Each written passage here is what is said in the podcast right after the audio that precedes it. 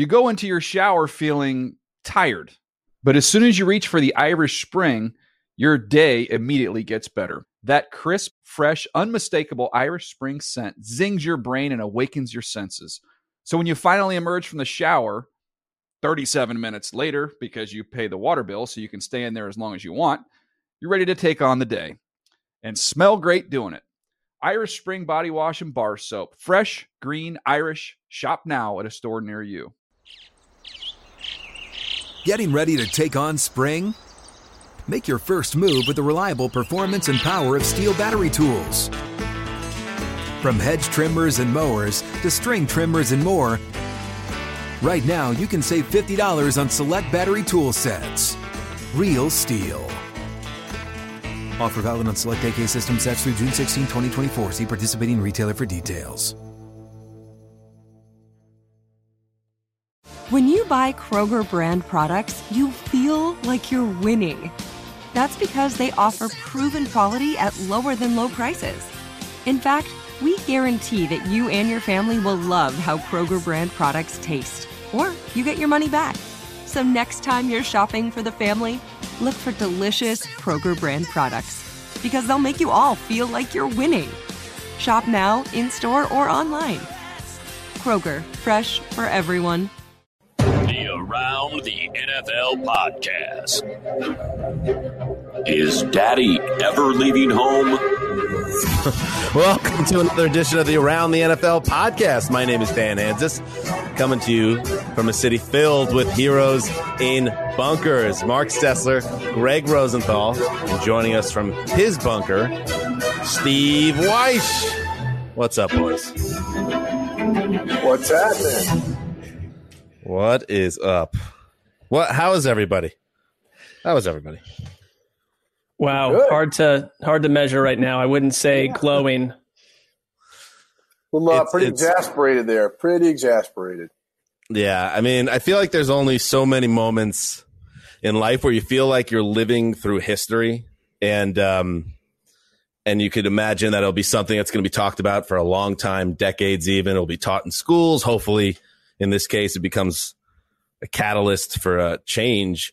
Um, and it, what happened with the death of George Floyd in Minneapolis, and now nationally, uh, protests uh, that have been going on, uh, demonstrations, many of them peaceful, some destructive, and including in our city here in Los Angeles, um, and just sitting at home or if you're out and about in the city, it's all it's all really surreal, and it's all set against this the backdrop of a global pandemic, profoundly dysfunctional political landscape we're in right now. And it's just, all it is just hard to process. And our job, obviously, is primarily, um, Gregg, is to talk pro football, but real life sometimes steps to the forefront. Uh, so that's where we are at the top of today's show. I mean, it's just Right. something that it feels, it feels, it's, it's right to talk about where we are in life right now with this country and in the world. Right, and we will get to uh, we will get to the football. We got a Matt Rhule interview. We're going to uh, we're going to play. We'll talk some other random news too. But yeah, it's hard to avoid talking about it when it's our our reality. Um, like Santa Monica right now, we're taping this in the afternoon. We're already on curfew. Um, we're not allowed to uh, be outside right now in Santa Monica. I checked out you know some of the damage that happened yesterday in the town, and it's obviously uh, dispiriting, but it it is different. I mean, this, thi- I, I, it's hard not to think back to to Ferguson and all the other incidents of produ- police brutality that this country's talked about and faced uh, over the last decade. It's hard not to think about that, and hard not to think about, from our point of view, Colin Kaepernick. Um, look, Steve Steve Wyche is with us. He he was the one who broke the story about Colin Kaepernick um, you know, first kneeling uh, on the sideline, and it, it's hard not to think that this this time, if if if nothing else, it's different. Um, it's like 150 cities this is happening in right now, and so that's different. I don't know, you know that that that more people are talking about police brutality. I don't think that as many people are getting as distracted by like red state, blue state stuff because it doesn't. It's not about the state. You know, look at our state. Like it's not about red state, blue state. It's about police brutality, and that, and that conversation is happening, and, and it's it's a painful one, but it's like un, it's unavoidable. Yeah, I'm going to chime in here. It's, it's it's it's more about right and wrong, and hmm. for whatever political landscape or whatever you believe, Blue Lives Matter, Black Lives Matter, there is no way any human being with the soul could have looked at a video of a person dying with somebody's knee to his neck, two other people on that man's body, and then somebody playing lookout and not be upset about it. And, and I think that's why, Gregg, when you say this is different, there were always excuses before. He should have complied. Um, he had a criminal background there was always something to give somebody peace of mind why murdering an unarmed black man was justified. There's no way you could look at that when you saw this man's lifeless body on the ground for three minutes and smug Derek Chauvin with his knee on his neck and his hand in his pocket uh, seemed to be just like thinking about planes taking off or sunsets in Jamaica while this man's air is being lost in his body that you could sit by and and be okay with that. The aftermath with these provocateurs and agitators vandalizing and breaking windows and looting, taking away from the positive protesters is is sad.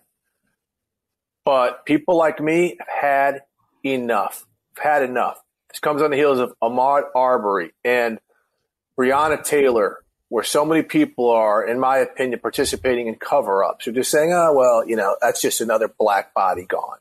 And that's what people, when they say Black Lives Matter, that what it mean. That's what it means. Not that they're superior to anybody else, but that they actually mean something um, in the overall landscape. And, and, again, that's why this is different. We'll see if anything comes out of it. Hmm. You know, they, they've already changed the out of the prosecutor in Minnesota because they had no faith in this person um, to actually go after these police officers. It's already out of his hands, so a, a salute to that. But in all these other states where this crap has been going on is still going on, the cover up of the actual ugly uh, act, that's what needs to start. Is people need to start being held accountable. Yeah, Steve, I I love the way you just expressed all that, and you know, I I think we're all in, one similar boat where you know we're we're at a time where we're housebound um, it, for many reasons. And, you know, the fact that coronavirus uh, has been buried as a B storyline because this is um, m- much more striking and more critical to who we are as people. And I, I, you know, I am in a state where I'm just sort of observing and trying to make, um, to listen and make sense of it all. But I, I, feel like what I've watched over the past three or four days that, um, like nothing in our country will ever be the same. And that's a good thing. I, I am thankful in for one thing that that video was captured because without it, I think it would have just been another um, hideous incident that sailed down the river without much notice. Um, because it was captured, because we, because anyone with with a beating heart inside of them are horrified by what they saw. Um, it forces us to confront, and frankly, you know, those of us with children, um, you'd typically maybe hide their eyes from some of this. I and my my feeling is the opposite. That if things are going to change, it starts with uh, the people inside our own homes seeing um, how how wrong things are and how, as you said, corrupt um, the system is from the deepest levels outward. And so, uh, you know, I total change from here on out, and it should be serve as an eye opener unless you are walking around as a total zombie.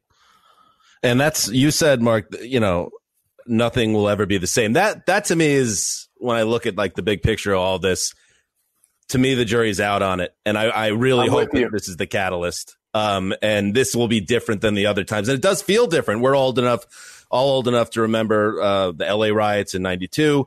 Um, but this seems like, um, and there is a call for it not just to be uh, black and people of color speaking out, but white America also getting behind this cause. And I feel like that's different too. You sense that as well. Will it be enough to to spark real change. And on the on the subject, Steve, of the NFL, the NFL obviously has a a, a seat in a chair in the history of all this, going uh, in recent history about uh, the idea of police brutality and social injustice, and Colin Kaepernick, who who seems to be becoming a bigger and bigger figure in American history by the day. And especially now, it almost feels like what he was doing when he was kneeling was prescient. And it was in a way that was clouded by all the political stuff and all the Trump stuff. Now it's so clear, it should be at least, what that was all about. It wasn't about not being a good American. It was about, hey, this, this is going on, this stuff. And now maybe, Steve, what, with the advances in camera phones and the fact that people are getting more and more fed up, not just black people,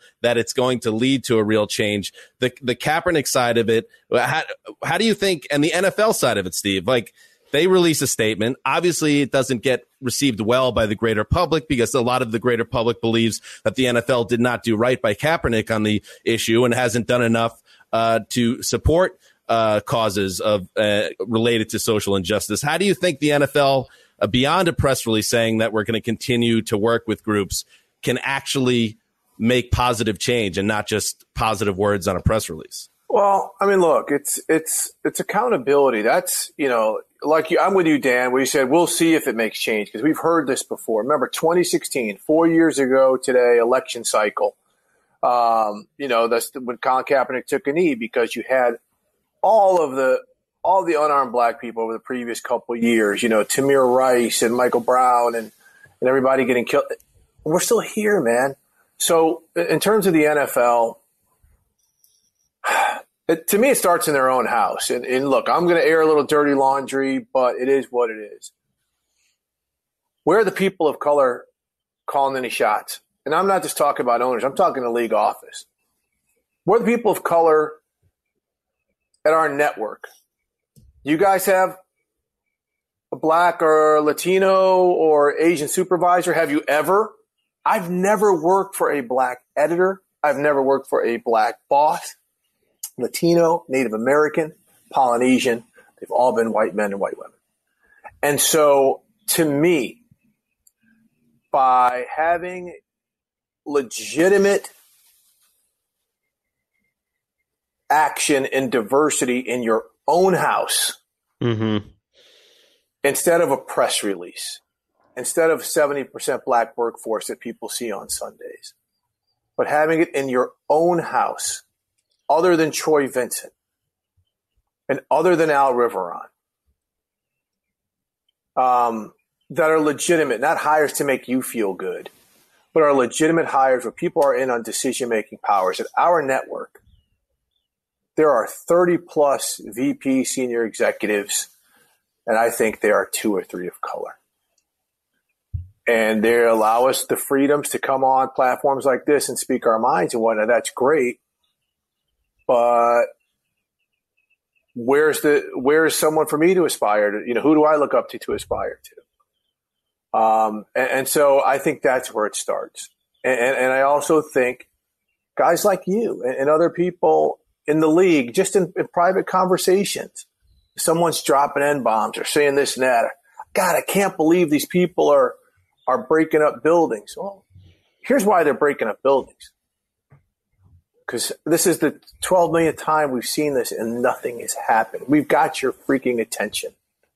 Right. It may not be the positive attention. It may not be the thing that honors these deceased people and their families properly, but we've got your freaking attention. And, and that's, you know, and that's how a lot of us feel. Hmm.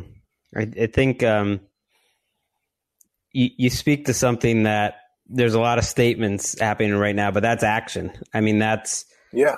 That's taking action. And look, black black people in our lives have been telling it's it's not a new thing uh, to know the problem with the police state that black people have in this country. The new thing is cell phones, really, and and hopefully a new generation um, kind of speaking up. But I, I do think it, the NFL is in in an interesting place because of Kaepernick, and we we talked about it on the podcast then I, how you know, him not coming back into the league, um, and just everything that they went through. You even knew then that look, he's going to be one of the most important NFL figures we've ever covered, and you knew that.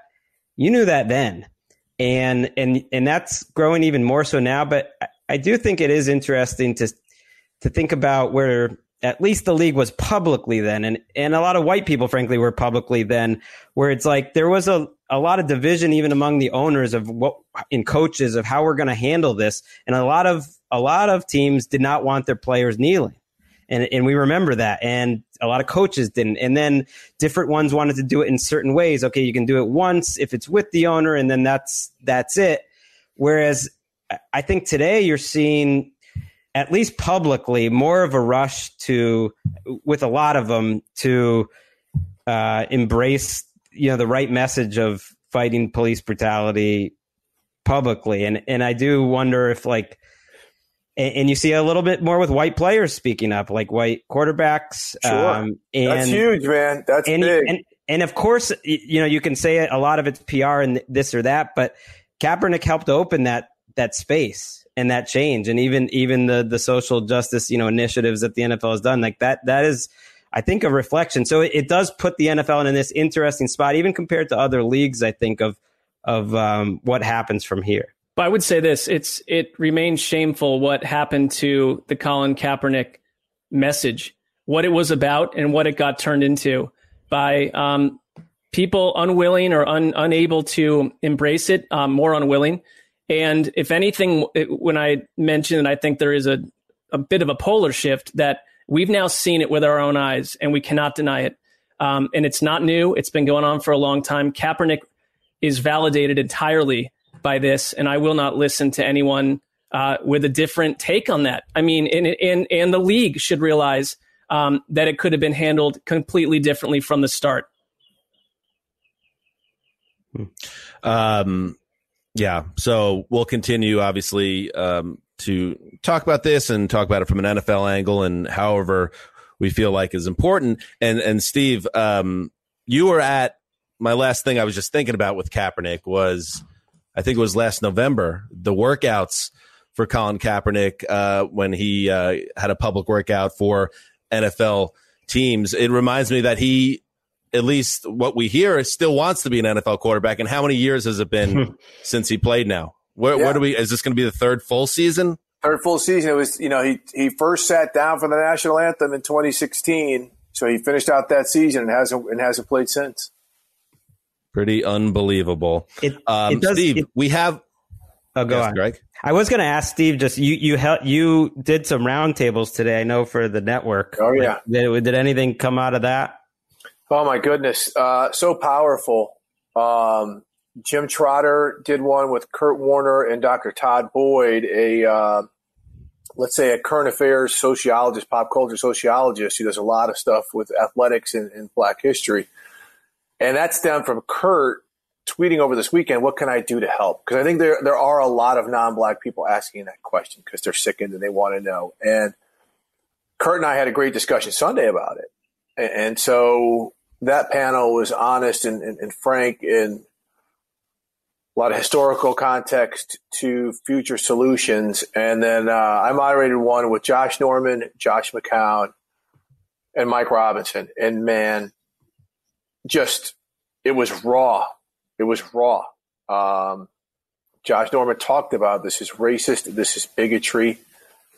Black people are fed up, but he was also solution driven. And the solution driven is kind of what I just talked about on the small scale. Talking to your kids, like you're talking about, Marc, talking to your kids about when you see something wrong, like your friend's avoiding another little black kid because he's a black kid. Go play with him.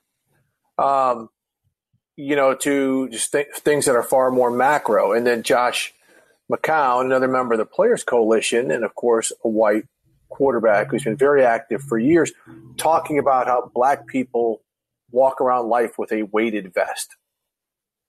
Right. Whereas, and he drew this great comparison, this great analogy as to, he said he's had a different offensive coordinator every year of his, what, 19, 20 year NFL career. So he was always learning new offenses while the incumbent quarterback knew the offense. It was preparing for other defenses. So that person had a leg up. So he says, white America has always been that incumbent quarterback. Mm. You can you can attack the opposing defense. You have that leg up. Um, whereas black folks are the guy coming in just just trying to figure out how to navigate enough to survive. And, you know, Michael Robinson, very passionate. We had some great conversations about Brian Flores and, and his message. Mm. And how not only was he inspiring, but how he called out people who were awfully noisy during Kaepernick, his, some of his colleagues, and how he's had to separate lose friendships because where are you now? Where Some are of, his, some of his bosses, I think, was a subtext that I read into it. Maybe. Yeah, know. very, very much so. Very much so. And isn't it interesting how some of those bosses and some players who, who are no longer there are being far more outspoken about subjects like this than they ever were? Kind of makes you think a little bit. Well, it, and I know uh, Dan, we, we are going to spin to to other NFL news, but it, it, it is interesting because people say, you know, when they say stick to sports, it's like th- this is sports because all the coaches and players they're dealing with this today. You know, Frank Yep. Reich, they they put out. Um, you know, uh, he had a, a statement to the media, but he talked about what he talked about the player. It's like th- there's no avoiding it. This is what the coaches are talking about. This is what the you know the owners, whether they're releasing a statement or, or not. It's like this is th- they're having to handle it. It's not like there's a choice to go just like run and hide uh, when that's your when that's your workforce. Oh, if you avoid it, you're losing your guys. If you avoid it, bye. Kiss you goodbye. And Steve, I know you're going to continue to be part of the conversation on NFL Network this week, so make sure uh, everybody you follow along uh, for those important conversations. Uh, Steve, would you mind sticking around for the rest of the news, which I wouldn't say it was at the same level of importance, but it's pretty close because George Kittle doesn't have a new contract yet, so maybe we should talk about that as well. Always love hanging out with you guys. Thanks, Steve. All right. Let, this is what's going on in the kind of news of the NFL. Uh, we'll start with Mike Silver, our own Mike Silver of NFL Network, who reports that the 49ers and George Kittle, the star tight end, are, quote, far apart in extension talks. We'll see um, what happens with this. But, Steve, I mean, Kittle is one of those dudes, one of those dudes that you absolutely build a team around. And Austin Hooper, I believe, Marc Sessler's Austin Hooper is now the highest paid tight end in the Correct. league. And I believe the agent said, I don't care about the tight end market. I'm being paid to do a George Kittle deal. He will be expensive. Couldn't the 49ers afford him? I guess that becomes the biggest question. Yes. Um, look, they've cleared a lot of cap space. It's one of the reasons why they traded DeForest Buckner. Um, we're seeing the same thing going on with George Kittle that we saw with Jimmy Graham. I'm a tight end, but I got wide receiver numbers. You say I don't block in line, so I'm a wide receiver. Give me that wide receiver money. Give me that, you know, that big Stefon Diggs, you know, those, those 16, 17 million dollar numbers.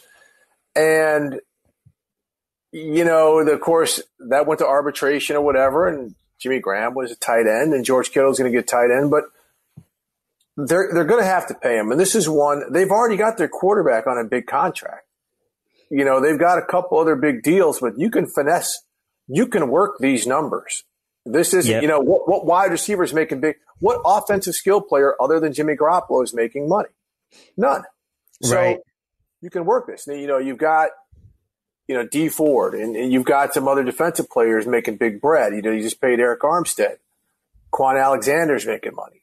But uh, play that franchise tag game with George Kittle and it won't go well. I mean, Well, I- Vital. He's vital. go, go ahead, Marc. Well, I would just say, I mean, what, what the concept of back pay. Uh, this is a player who has given you 170 plus catches over the past two seasons, 2,300 yards, 10 touchdowns, and made through 700 injuries. Right, made seven hundred nineteen thousand dollars last year. Uh, the Jimmy Graham comparison is is so apt, and you, you go and look when you go into to Pro Football Focus and you dig into the positions. Nothing is weirder than the tight end position because the rankings are all out of whack. Because uh, we've dealt with this before. You get one jabroni who can block really well, but he had eight catches all season, and he ben gets a, Hartsock is ranked Ben number Hartsock, one. right? Ben Hartsock, the number one tight end one year. They, there are distinctly two different positions. Jimmy Graham played the different version of tight end. George Kittle plays it times two. I mean, I he has a better argument to make um, an incredible paycheck based on what they've given him for what he's produced. Well, no, I, he's he's a fascinating case if you're into contract because he should be making more than Julio Jones.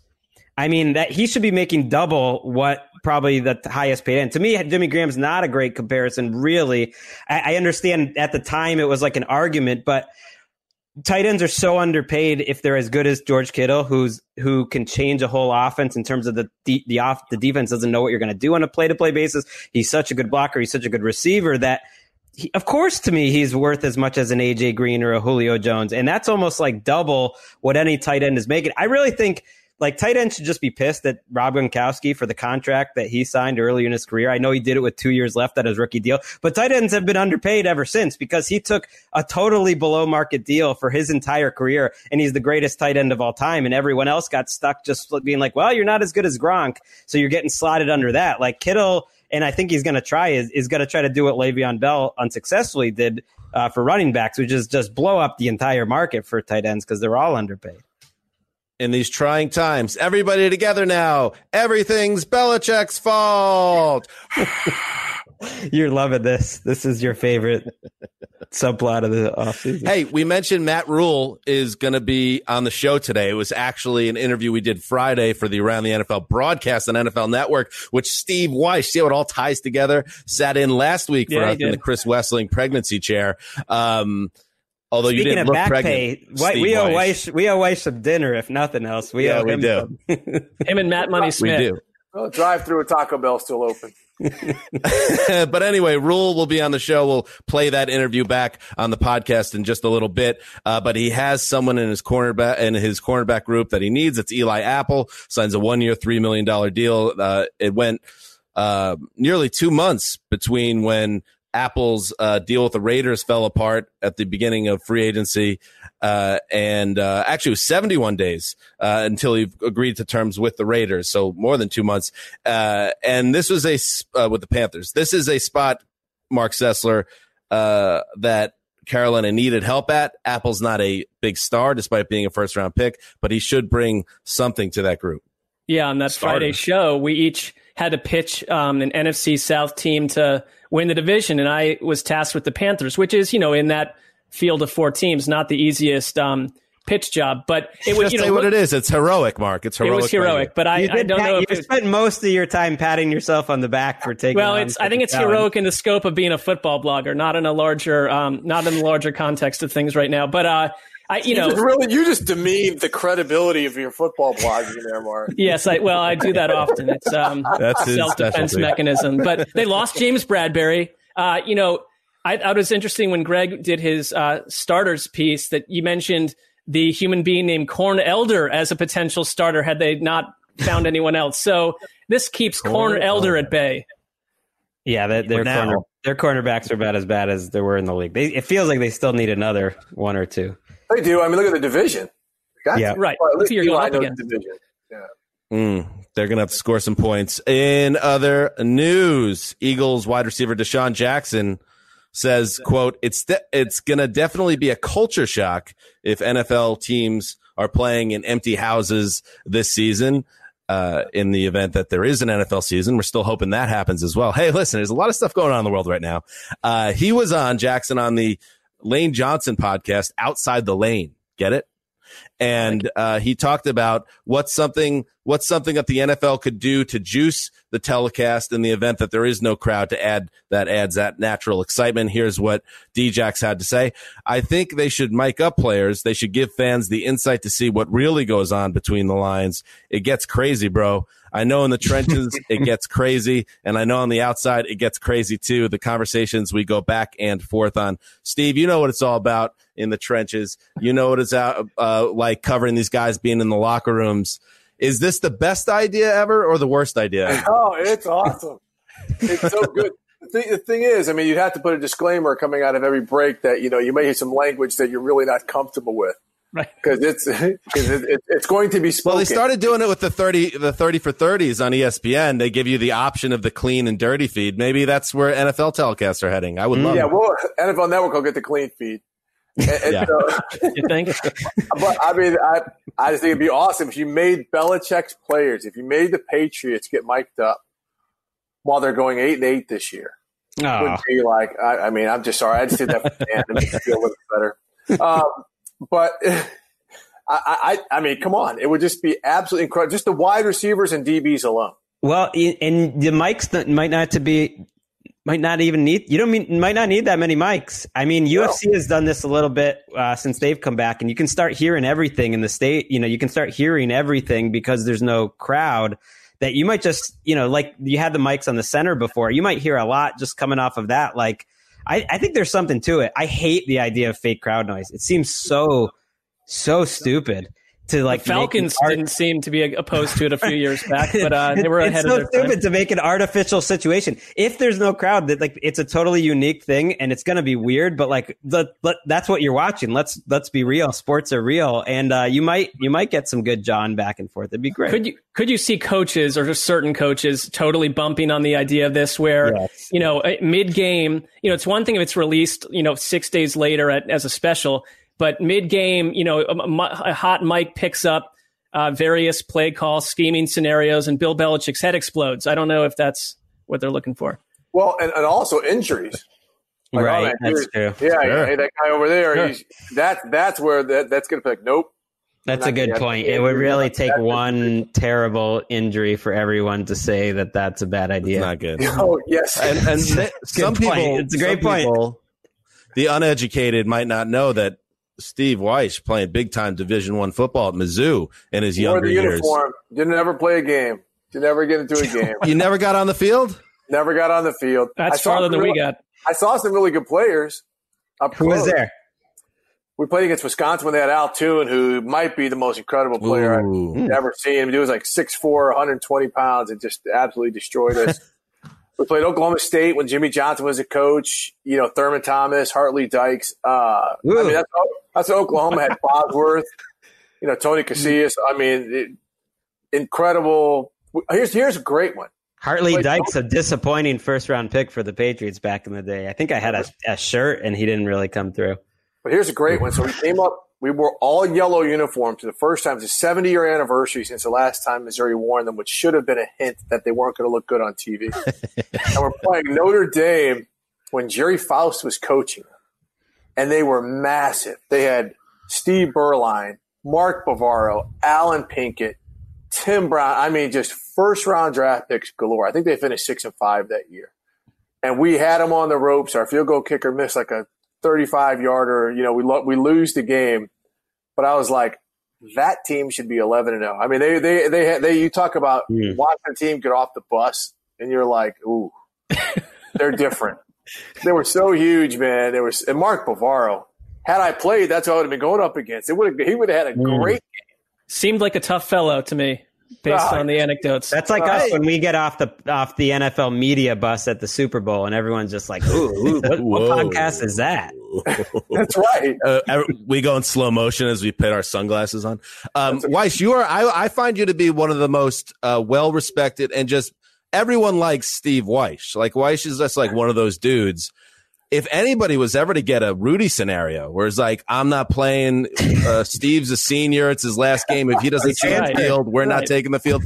If there's not a Wyche scena- Rudy scenario, then it's that's on Mizzou and your entire organization, the team over there. Bro, nobody would have cared, man. nobody would have cared. We would have gone up against Kansas, our arch rival, and lost again. And uh, it just they would have blamed it on me. I'm trying to think. I don't think I don't think Sean Astin um, would be a good guy to play you in the movie. Who would who would play Wyche if there was a Rudy scenario? Oh man. Denzel, maybe. I don't yeah, know. young Denzel. Oh, his son, but his son's too short. I'm trying I to think somebody.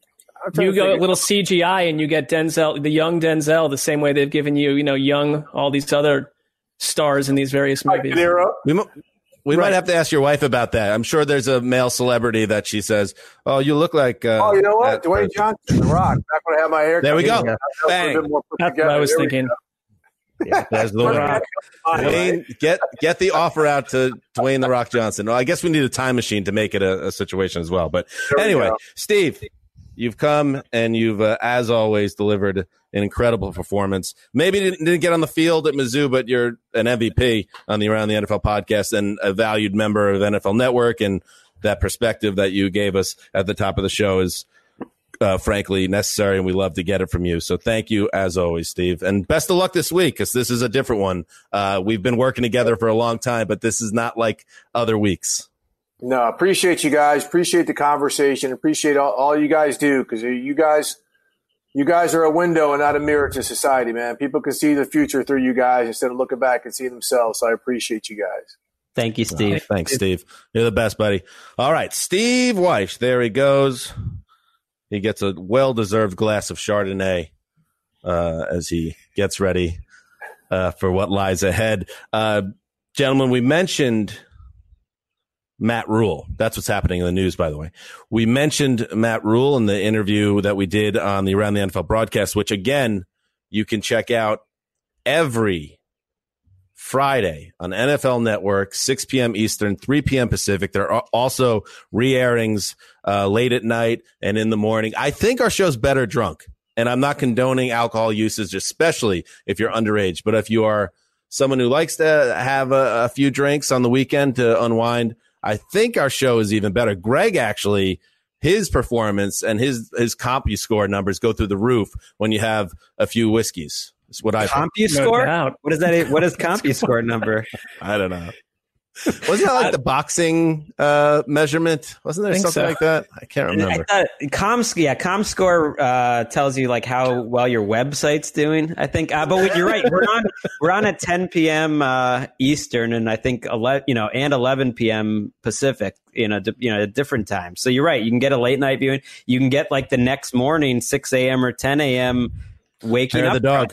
You know, uh, Yeah. little view. That's right. What is CompuScore? Let me see what this is. Uh, it has. We are a full-time family-owned company that has been timing athletes for over 35 years. Yeah, We so that was a very apt um, events. analogy there. Swim events, triathlons, duathlons, uh, televised podcasts, biking events, stair climbs, and more. So, nailed it. Greg's CompuScore rises as people imbibe alcohol. Uh, it makes total sense now that we know what the company is involved in.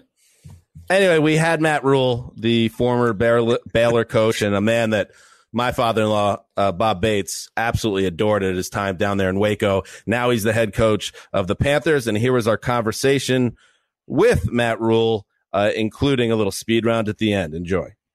Joining us now, we're so excited to have Matt Rhule, the head coach of the Carolina Panthers. Matt, welcome to the show. And is there any way you could have that music underneath you at all time with throughout all your coaching duties in Charlotte?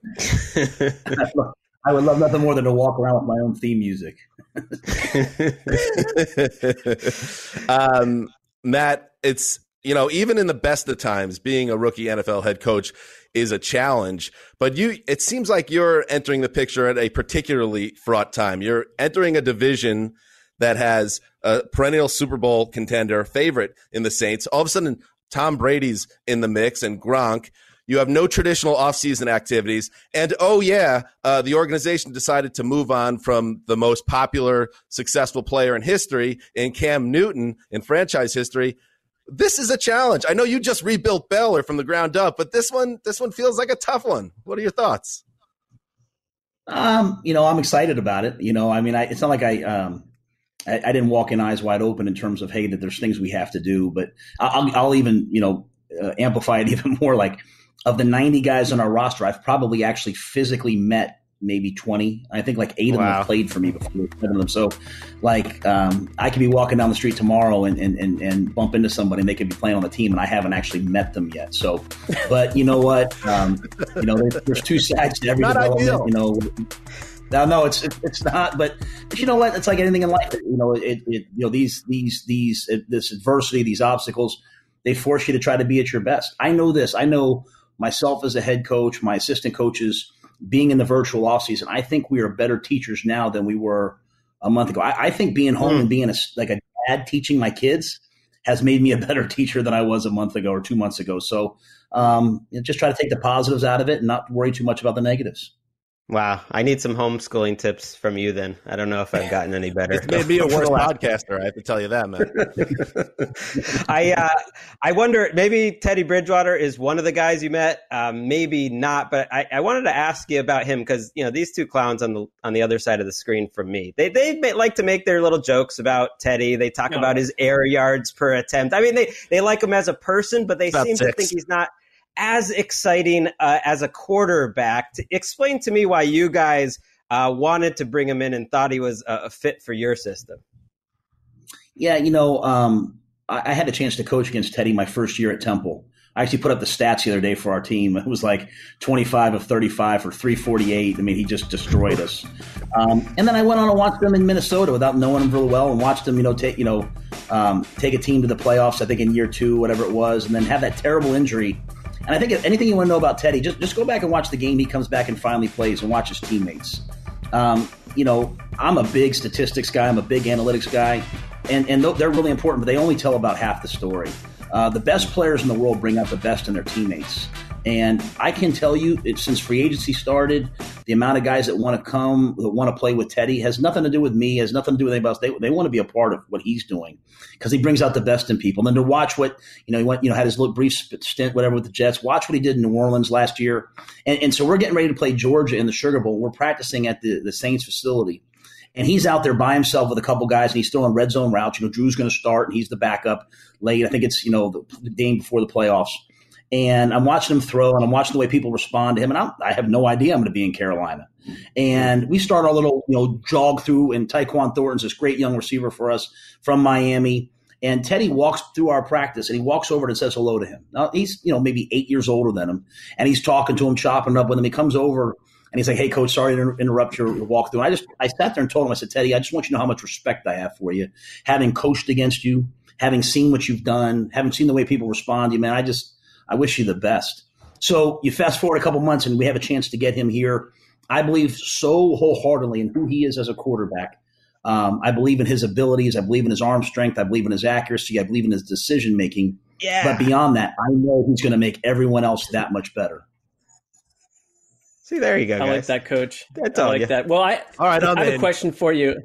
Uh, we're, we're sold. I, I here's my question for you because I, I just wonder from a um, you, you, you've come to the NFL. People talk about the lack of experience on the coaching staff, which I think you kind of have said. Forget all that business. We're gonna we're gonna attack this the way we do everything else. But it is a is it a bit of a mental polar shift to have your mind occupied with like how do we shut down a sophomore three technique from Rice University to now uh, in the middle of the night you're thinking we've got Drew Brees to deal with. We've got uh, Matt Ryan to deal with. Oh and by the way they uh, you know Tom Brady is going to leave the golf course at some point and be shoved into a Bucks jersey. The NFC South is stacked. I mean is it is it for you just starting to game plan for these guys that you've been watching for so long um, at all uh, striking mentally or a challenge Well, I mean, you know, take out the X's and O's. I mean, Drew Brees and Tom Brady are, are not, and Matt Ryan aren't great because of just the X's and O's. I mean, they're they're great because of who they are as players. And so, I would say this. I would say, you know, go go be a go be a defensive coordinator. Go be a go be a head coach in the Big Twelve. You know, deal with uh, you know. Um, uh, you know, Jalen Hurts running quarterback counter one way with a speed sweep the other side with an RPO in behind it. Go deal with quarterback run every down. Go deal with option football. You know, we're at Temple and we're playing one week we're playing the spread, the next week we're playing Navy and playing the triple. You know, the X's and O's can you know can sometimes be really challenging in college, way beyond you know the more traditional stuff you see in the National Football League. What the difference in the National Football League is the matchups, is is the expertise. And you know, I, brought a lot of guys that I brought with that were with me at Baylor because I believe they're the best of the best. And a lot of them I, I brought, I got from the NFL and convinced them to come to Baylor. You know, there's a lot of money in college football. I could pay them pretty well.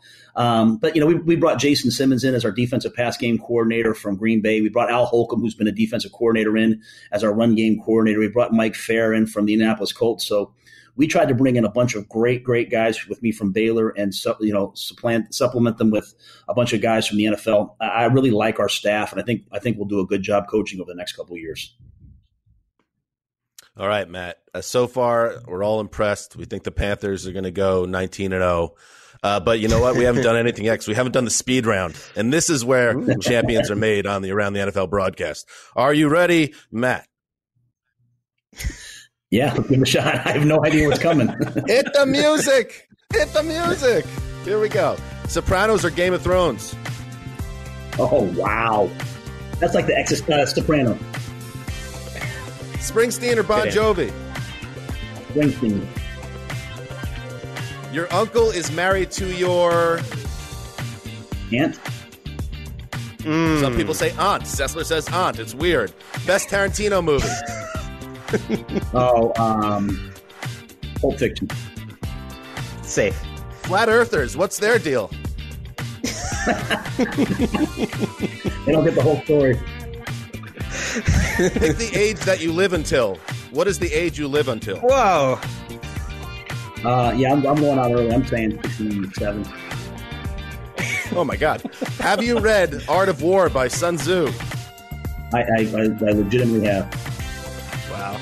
If you haven't read Art of War, do coaches talk about you behind your back? Maybe just Coach Belichick. How is the pizza in Charlotte? Be honest. Um, I love New York City pizza. Jersey Shore or the Hamptons? Jersey Shore. I have a house in Cape May. Jersey Shore. Ooh. Are my Jets getting That's a star it. in Denzel Mims? Ah. Yes. Final question: go with the Pounding. You plan to keep doing it? You plan to Uh, keep keep pounding pounding. until I die. Keep pounding. Well, you you did it. You, you're a champion, Matt. You you killed the speed round, and uh, we thank you so much for joining us. And like we said, not a traditional way to start your NFL head coaching career, but you sound like a guy that's going to get it done. So best of luck to you in 2020 and beyond, Matt Rhule. Thank you guys. Appreciate y'all. Stay safe. Thanks, Thank Matt. All right, Marc. I have to say, your ability to keep it together during the Rhule interview was. I mean, kudos because I, I, in terms of man crushes, you have to go all the way back to maybe Kyle Shanahan during his OC days Mm. to find someone that you have adored as much as Rhule.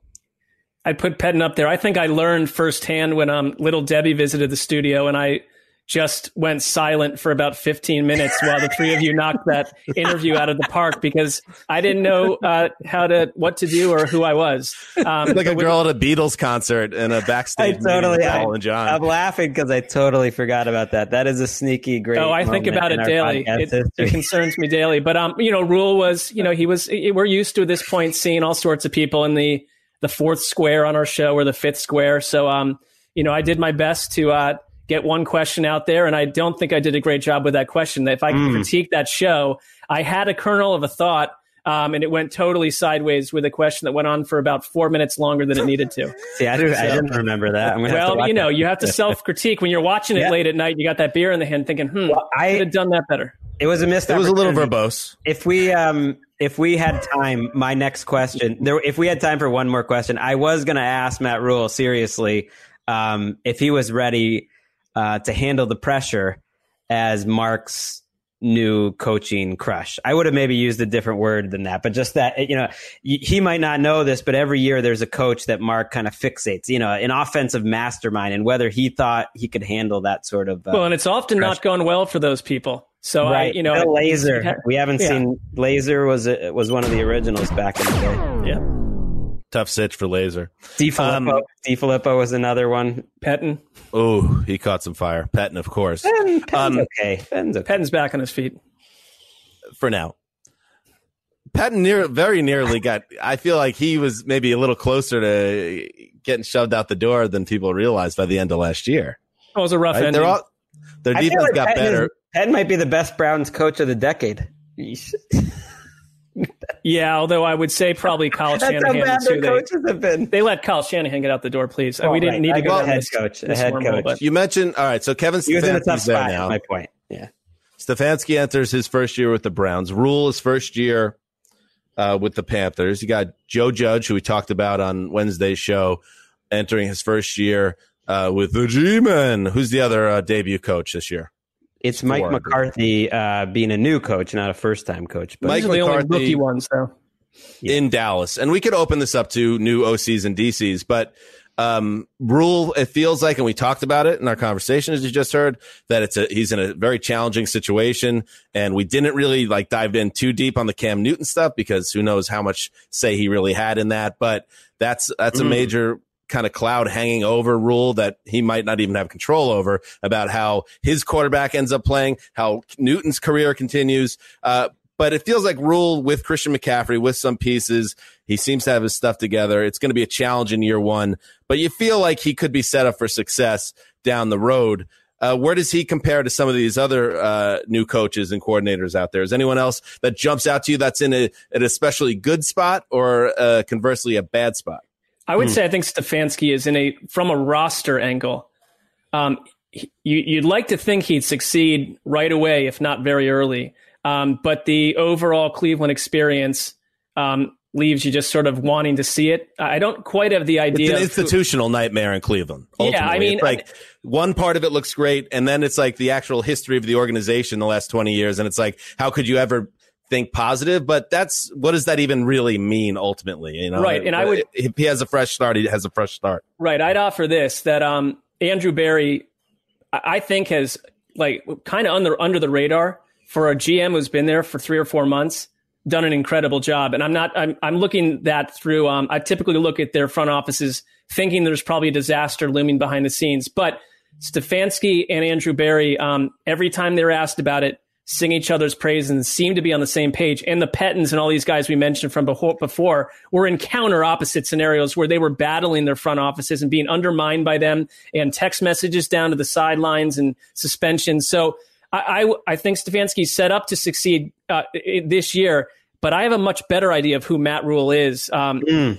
And I really just believe, and, your, and to your father-in-law, his support of Matt Rhule and what he witnessed with his own eyes as a dug-in Baylor fan. He's done that everywhere he's gone. So to me, and I, you know, I've said it over and over. It just I get kind of like college to pro Jimmy Johnson vibes, and I just think that um, I, I really think Matt Rhule is going to be the story of the NFL. Uh, Baylor wasn't now.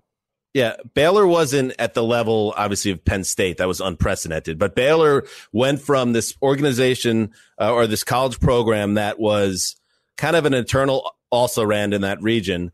And then Art Briles came to town and RG3 exploded on the scene and it turned them into a powerhouse. And then Scandal brought that whole thing to the ground. And as with my family ties, I, I followed it pretty closely. That or that, that program, it, it, it appeared to be in a position where – they had exploded and then the way that things went up in flames that they might just go underground for decades and, right. and be a uh, just an afterthought in the college football scene again the fact that he was able to come in and rebuild that program. I think he went 1 and 11 the first year when they just had all sorts of issues and they were just trying to get on their feet. But after that point they became one of the top programs uh, in their conference and in the nation. And if he can take that same ability to uh, team build, and obviously you could say it's apples and oranges, college and pros, but you just get the vibe. And I'm always a sucker with with um, not to like keep our focus on Rhule, but I'm kind of a sucker as a New York, New Jersey guy for the straight shooting New York, New Jersey guy, the guy that seems relatable, and he seems like uh, when you were younger, the type of guy like your friend's dad that had his together type guy and you you yeah. imagine that he would just be successful in life. That to me is Matt Rhule. and that a guy like that engenders a lot of faith. So I, am with you, Marc, that I think that he could be a very good hire. And yes, do I think uh, would I take the unknown with Matt Rhule over the uh, what I have uh, in hand with Adam Gase? Absolutely. Oh yeah. Um, I, I think the I think the Panthers have somebody there that uh, that you can get excited about for sure. Well, he he combined a few things in at in college, and I think he's shown that he might be able to do it at the pros, which is it's it's the team building and the organization building and it's the scheme. It's the combination. The, the, the, great coaches can do both. And his you know his coaching was extremely inventive. So he seems to get it whatever it is. But he also is you know bringing joe brady from lsu and to get back to the whole thing with cam newton. I mean, I assume I've assumed Matt Rhule 100% made that decision, or that he was the biggest voice by far. I assume that everything in the Panthers organization, he's the biggest voice by far.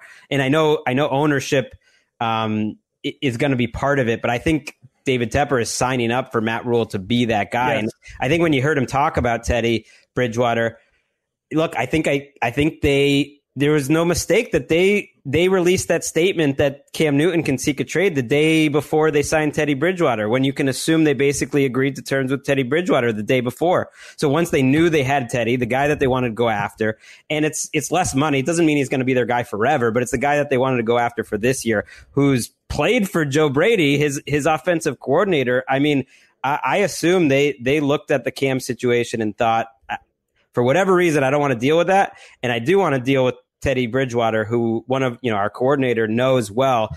And uh, I think Matt Rhule set up for success too, because they don't have to win. Like if they go five and eleven and they're an exciting offense, everyone's going to love Matt Rhule At least this year, in terms of public perception, just score some points and people will love Matt Rhule. Whereas Stefanski and McCarthy, they're going to have high expectations. I mean, they're they're going to be expected to win. Well, they've given Matt Rhule like what a six, seven year contract. I mean, Right, oh, I think they're- Stefanski has to have. If, if if they go seven and nine again, it's like, well, um, you- Freddie Kitchens got a seven and nine, and everyone's talking about him like he's the worst coach in, in the history of the U.S. So that's it's actually kind of a high bar for for Kevin Stefanski to the U.S. History of the U.S. I've never heard I'm just that saying, before. people now talk about Freddie Kitchens like like he is the worst coach ever, basically. And like, I get it, he did a bad job, but like, he was not the only person in that. Well, you know who doesn't think so? Joe Judge, who hired him to come coach tight ends, I believe. So, you know, these guys keep hiring each other no matter what happens. Well, the one thing we know about Freddie Kitchens, because we got a chance to meet and talk with him, like he seems like a totally cool guy that loves football and is passionate about it. So maybe sometimes the guy's just not right for the big chair, and the the Browns learned the hard way uh, that that appeared to be Kitchens' fate. The one guy I might as well just touch on quickly. I think McCarthy is the best setup uh, for success in Dallas, but also, and I think you've alluded to this a few times, Marc, this offseason. He also is under the most pressure because people are going to expect the Cowboys to win that division. You can't really say that uh, with the Browns and the Giants and the Panthers. McCarthy's going to need to get that team going in the right direction and uh, win 10, 11 games, or he's going to be seen as, uh, oh, we hired the guy that was burned out in Green Bay and is still getting the same type of results. So that there's some pressure there, but he certainly has, especially on the offensive side of the ball, an awesome setup. Don't discount the epiphany that he had during this year away from um, the gridiron. So, uh, you know, I think that's probably the secret sauce right there. I think you hit on it though, Dad. Like you, you don't hire McCarthy to like rebuild and, and like develop young players. And, you know, it's like they hired him because they're ready to win now, which is okay. That makes sense. And they kept Kellen Moore. They kept Kellen Moore because they're ready to win now. I mean, they are one of the, you know, in, Va- in the desert. And I, I've already seen among some of our cognoscenti, they're one of the favorites. They're one of the like top five or six favorites to go win the whole thing. And I don't think that's that crazy. When you have that good an offense, I don't, I don't think it's crazy. I can, I can also think of other years where they're the favorites because they're Dallas and it's presumed that they'll roll into the NFC title game. I mean, they've found a way to not do that for 20 plus years in a row, but um, what could go wrong? Um, all right. Man, you do not like Mike McCarthy. No, I like I. That's more of a. The Cowboys have viewed themselves as a Super Bowl team since Guy gets one haircut, and all of a sudden, you know, Mike McCarthy can't even. No, you know, that be is in not- conversation is- without if you really wanted to get deep into it, you could almost read this. You always mention the you know the epiphany and the off-season PR that he did. I mean, if I'm out there and, and Tom Pel and I'm Tom Pelissero, and we know he doesn't listen to our podcast, but if he did, um, who kind of put together the biggest piece about McCarthy, I might take some offense uh, that you're coming after my work. Well, that is not true. But if you want to fire back, go look at anything I've written for the site over the last three months. I mean, what is talk about unnecessary fluff? Way to tell yourself, very, Marc. Very hard on himself today. No, I just I you know I look at I I question the nature of um you know sitting around on your phone reading like eight thousand hours of sports articles right now, but but people are in different situations. that's so fair. That's fair. I've also moved on uh, epiphany wise. I am now all on the Baker Mayfield. I'm not going to talk trash anymore. Epiphany. train. okay, That's the epiphany I'm all yeah, about. for now. We move in silence. He's gonna like he's gonna like show up to games Sure, like, buddy. Like uh like a ninja outfit on and to and just like little small letters silence, you know, on his shirt. All right, move on Like, to the next part of the show. Whatever you guys have cooked up. All right, let's spin the Fair wheel. enough. It is time to um, the wheel of teams, which is our weekly deep dive into one team in our league. It started off with the Arizona Cardinals. Last week, we had our buddy Bob Glauber uh, talk the New York Giants, and now Ricky Hall. And hey, Ricky, how are you? By the way, how are you, Ricky? I'm okay. How are you guys? What did what do you I think of uh, Hart Lee Dykes, the uh, the former Patriots first round receiver? Yeah, no, such a bust. Tough sit, tough sit. Hey, you got it right, Ricky, there, I heard there's there's demonstrations going right out, outside your window too. yeah, I in West can hear Hollywood. some helicopters going on. I just got a notification that curfew went from six to five p.m. in about five minutes. The helicopters are are unnerving. So there was helicopters the entire day nonstop uh, yesterday from the morning till about ten thirty p.m. It went away, and then they were back around five five thirty. And I was like, "Wait, well, we're in the morning today." I was like, "We're doing this again," but but for the most part, they've left. Yeah, it's scary out there. So Stay safe, Ricky Hollywood. Uh, we're going to spin the wheel and find out which team we will be diving deep on on Wednesday's show. Erica, are we ready? All right, Ricky, spin the wheel, baby. All right, let's go Dolphins. All right. Big moment here. Let's go, Let's go Broncos. Dolphins. Broncos. Ooh, the Ooh, Tennessee. Titans. Wow, look at that, Marc. One spot away from the Browns. So Well, close I'm- so I'm- far. I think it's better for the show that we we're going to have a 20 minute Move conversation silence. on the Browns anyway. So let's go Titans here. I feel like we've overcorrected though. We we used to joke that we never talked about the Titans. To to now after this show, we've almost talked too much about the Titans.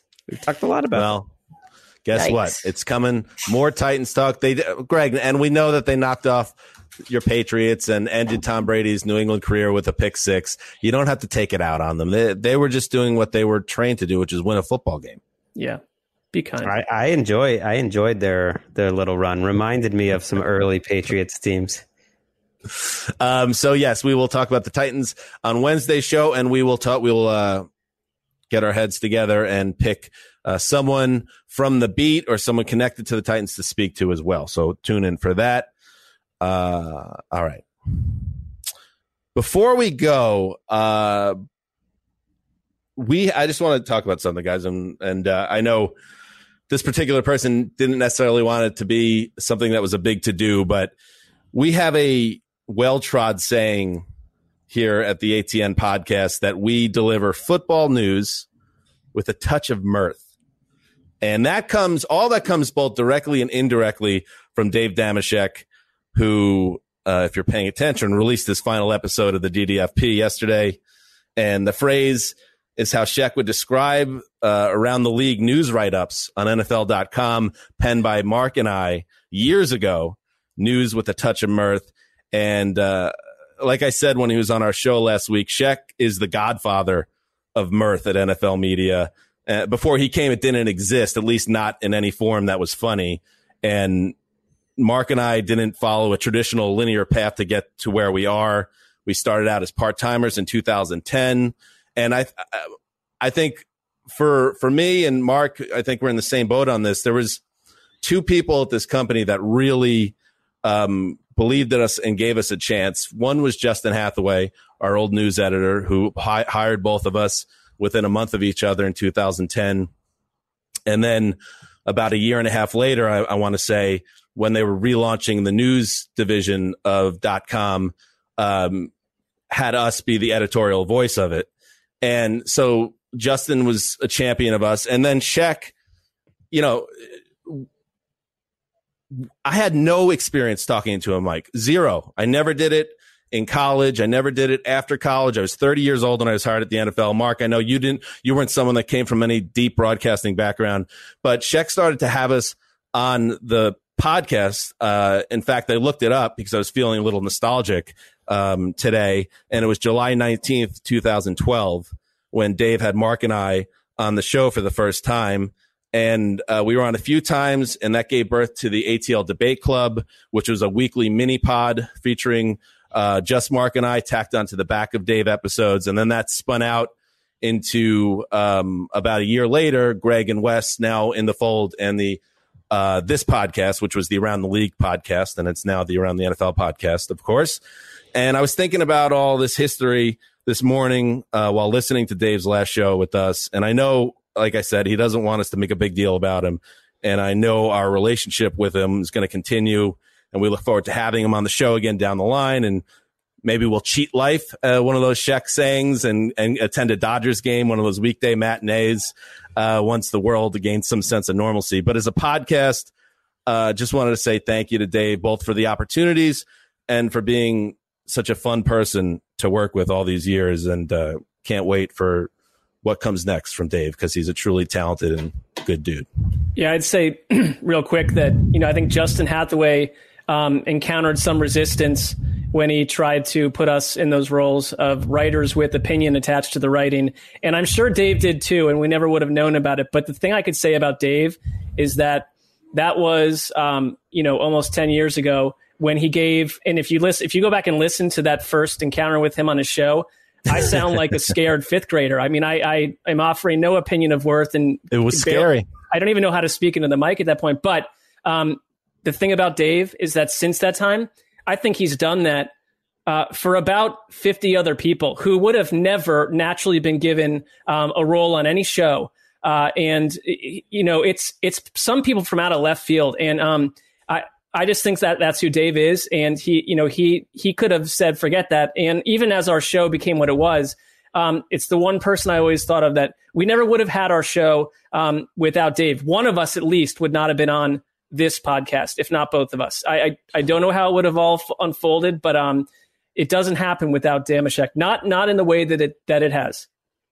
He's he's a mensch, you know, to yes. use the word uh, from Dave and I's uh, background. You know, Mazel tov. I mean, he uh, he's a wise man. I mean, he should. After Cyrene as many children as as him, he he is wise. But I do think of like a lot of his sayings, like cheat in life. Like I'll I'll catch myself cheating life and think of Dave in that moment because he has a way of like putting things um, so perfectly and then repeating them over and over so you never forget them and it's like the, he's he's like inside of uh, all of our heads sometimes so uh, what better compliment to a broadcaster than that and we know he's going to do other um, great things so i'm looking forward to what he's uh, he's going to be announcing coming up yeah and I, I might get it. I don't even know. I might get an annoyed text from Dave for us even talking about this, but I just thought it was important. I, I, just because of all the things we just said, he was such an important figure to us. So, uh, best of luck to you, Dave, and we will uh, hear from you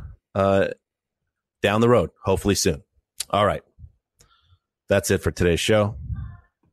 Good show, good conversation, important Thanks, conversation. and we'll be back on Wednesday. Yes, talking about the Tennessee Titans and um, whatever else comes across our plate. So thank you to everybody for listening. Until then, this is Dan Hanzus signing off for the Quiet Storm. The old boss, Rick Hollywood. Stay safe there, Ricky. And everybody else.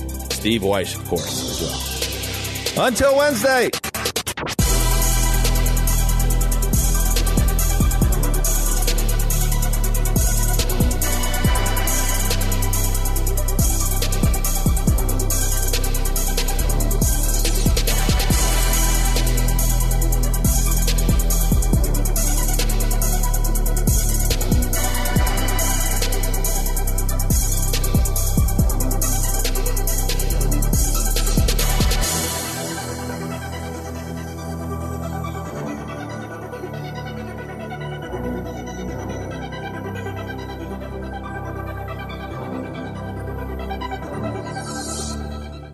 You go into your shower feeling tired, but as soon as you reach for the Irish Spring, your day immediately gets better. That crisp, fresh, unmistakable Irish Spring scent zings your brain and awakens your senses.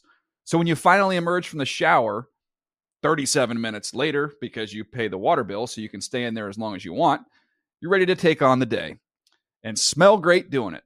Irish Spring Body Wash and Bar Soap. Fresh, green, Irish. Shop now at a store near you. Whether you're a savvy spender maximizing your savings with cashback rewards, a thrifty rate watcher seeking the lowest interest, or a travel enthusiast looking for extraordinary perks, Kemba Financial Credit Union has a visa to complement your lifestyle and unique needs. Apply today at Kemba.org to unlock a limited time 2% cash back on purchases and pay 0% interest on balance transfers for an entire year with a new visa from Kemba. You deserve a card that works for you. Restrictions apply. Offer ends June 30th, 2024.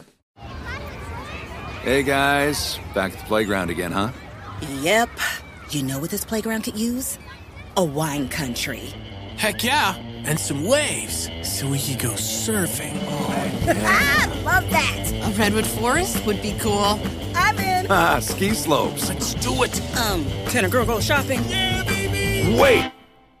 Did we just invent California? Discover why California is the ultimate playground at visitcalifornia.com.